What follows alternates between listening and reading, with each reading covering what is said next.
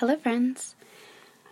I'm in the studio today on a Friday afternoon, and tomorrow is my very first in studio workshop. I've taught at the Craftcation Conference and at an Etsy Craft Party event in the past, which I've both absolutely adored both of those experiences.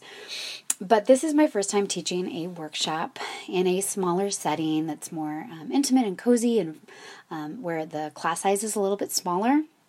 So I'm super excited because I I am more of an in, social introvert, but an introvert nonetheless, which means that I thrive um, or get get a lot of excitement about hanging out in small groups and having meaningful conversations and being able to really feel like you walk away knowing people instead of having them kind of blown in, blown out, and not having made any lasting connections. Um, so, uh, teaching in a smaller class size is actually my ideal.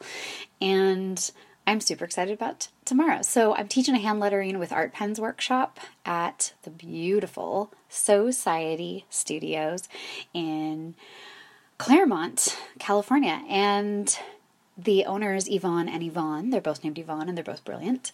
Um, they have welcomed me into their space, and I am very excited to bring all my happy goodies and my the starter kit I've been I've been assembling for each student, and getting to just share my love of hand lettering with with some new friends. So um, that's happening tomorrow, and I thought I would make a little a little ramble podcast to share about my process of what that looks like as far as getting things ready.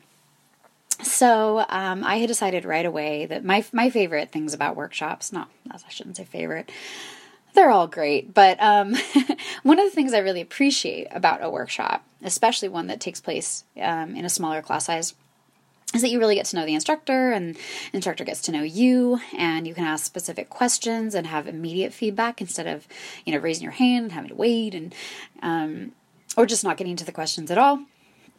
And the other thing i really appreciate is that you get to take something away. I don't know why but i love a good goodie bag. And so one of the things i really wanted to do was put together a little hand lettering starter kit.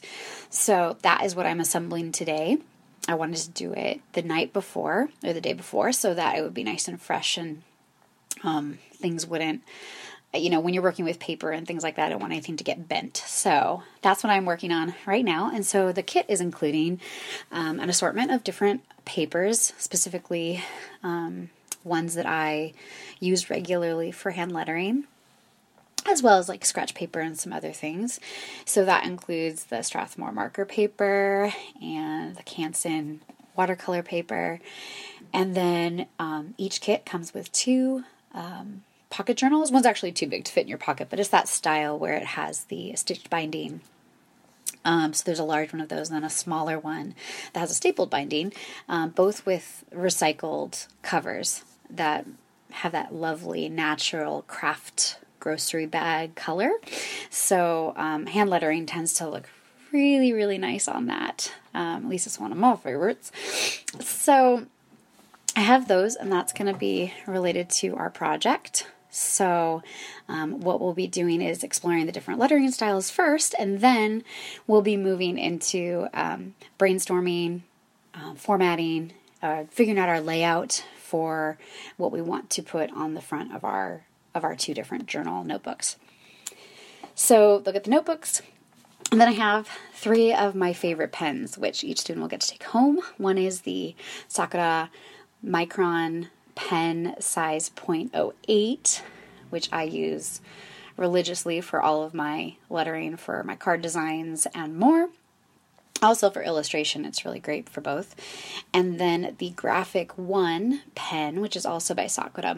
Um, and it's a pigment pen that typically is used by illustrators, architects, um, people who do manga, Japanese style comic books, and things like that. It has a really nice, clean edge to it. Um, it has a little bit more, a little, it's a little bit thicker. And then my other favorite, which is the uh, Japanese Gelly Roll pen um, in white, because I find this is really fun to either um, letter hand letter on top of colored pa- papers, which includes you know the journal notebooks that we're going to work on, which have that brown color.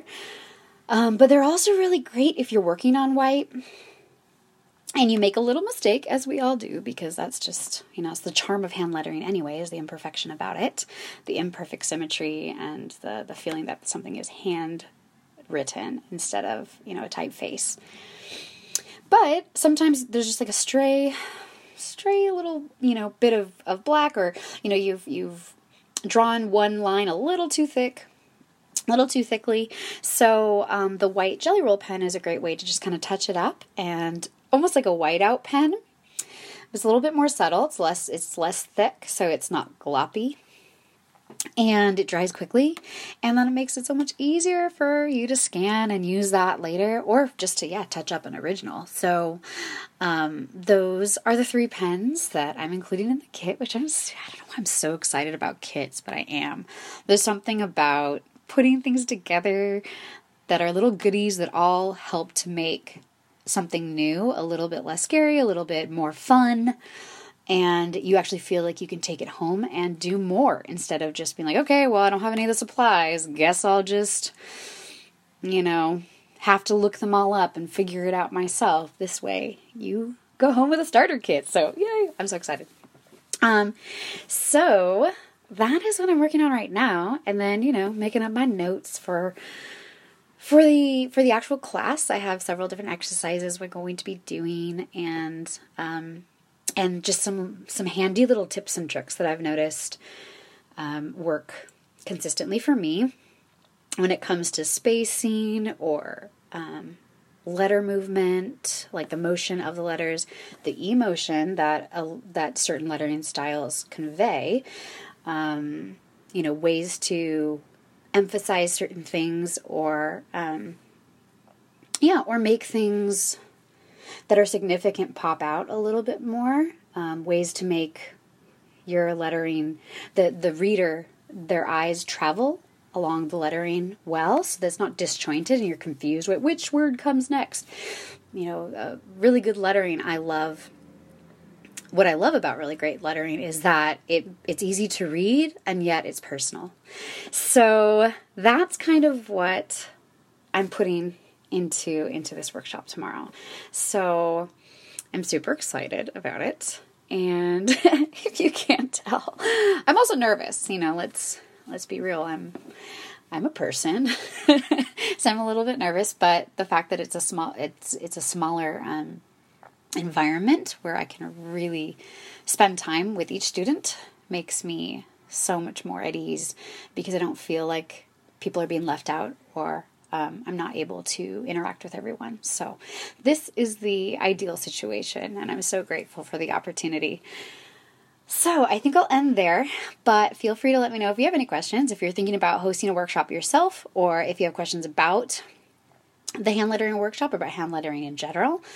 Um, I am going to be talking more about hand lettering and um, the topic of hand lettering in future Ramble podcasts because I have a whole story about why I was drawn to hand lettering in the first place. And it's a very sentimental, nostalgic story too. So, um, so more to come. But wishing you a lovely Friday. Until next time.